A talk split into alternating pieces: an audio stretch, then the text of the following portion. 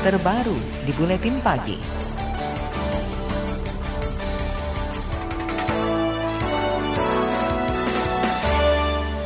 Direktur Pelaksana Bank Dunia terpilih, Mari LK Pangestu, memprediksi perlambatan ekonomi Cina akibat mewabahnya virus corona akan berdampak terhadap perekonomian Indonesia.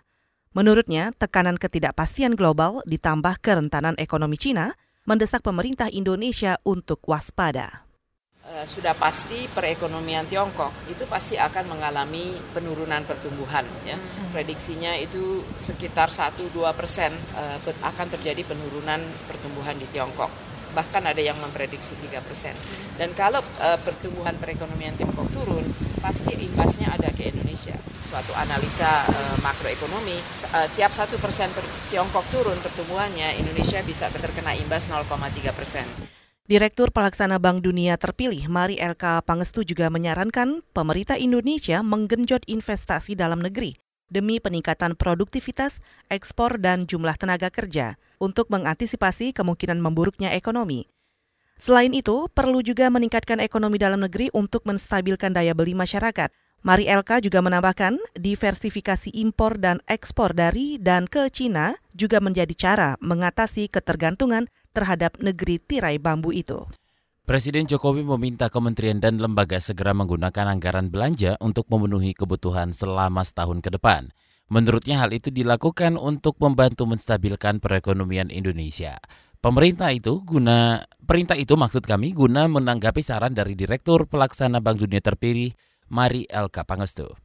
Yang pertama saya ingin mengingatkan sekali lagi mengenai masalah belanja kementerian dan lembaga. Dalam situasi seperti yang kita alami sekarang ini, kecepatan kita membelanjakan anggaran-anggaran yang ada di setiap kementerian seawal mungkin akan menjadi sebuah pengungkit Presiden Jokowi meminta seluruh kementerian dan lembaga telah merealisasikan anggaran itu selama Februari ini.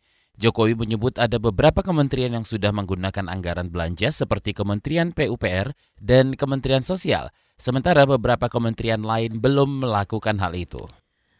Menteri Keuangan Sri Mulyani mengatakan pemerintah Indonesia saat ini tengah mengantisipasi dampak perekonomian global akibat mewabahnya virus corona. Ia menyebut sejumlah langkah akan dilakukan untuk mengatasi penurunan pertumbuhan ekonomi. Salah satunya mempercepat belanja anggaran untuk keperluan non-gaji dan tunjangan pegawai sekarang ini ukuran dari ekonomi RRT jauh lebih besar sehingga apabila eh, perekonomian RRT terpengaruh cukup signifikan dari coronavirus maka pengaruhnya terhadap tidak hanya di dalam RRT sendiri tapi juga kepada region dan global juga akan sangat besar. Menteri Keuangan Sri Mulyani menambahkan Pemerintah juga akan mengkaji usulan Presiden untuk menganggarkan kegiatan seperti festival dan subsidi penerbangan turis domestik agar meningkatkan belanja masyarakat di sektor pariwisata. Sementara itu, Saudara Lembaga Pengembangan Ekonomi dan Keuangan Indef meminta pemerintah menekan defisit neraca berjalan atau CAD.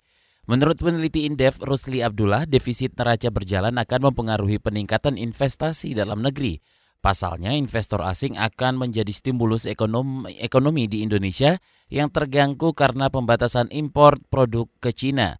Indef juga menyarankan pemerintah memperluas pasar ekspor dengan mencari pasar baru di luar Cina. Jadi otomatis kita harus mencari pasar-pasar baru, Mas. Pasar baru di luar Tiongkok untuk jualan barang-barang kita. Nah, masalahnya jualan barang kita barang-barang material yang masih mentah. Jarang yang bahan baku jadi. Itu yang susah, Mas, untuk cari, apa namanya, cari pasar. Tapi meskipun demikian, kita bisa mencoba untuk mencari pasar di Afrika. Yang sekarang itu tumbuhannya sampai 5-6 persen masih sana. Perspektif di Afrika sekarang. Peneliti Indef Rusli Abdullah menilai nilai ekspor Indonesia ke Cina saat ini mencapai 30 persen. Sehingga ketika ekonomi Cina melambat, maka ekspor Indonesia akan terdampak. Selain itu, peningkatan konsumsi masyarakat dengan melonggarkan pajak juga menjadi cara mengatasi perlambatan ekonomi dan menggairahkan investasi. Apalagi di Indonesia, 56 persen pertumbuhan ekonomi berasal dari konsumsi masyarakat. KBR, inspiratif, terpercaya.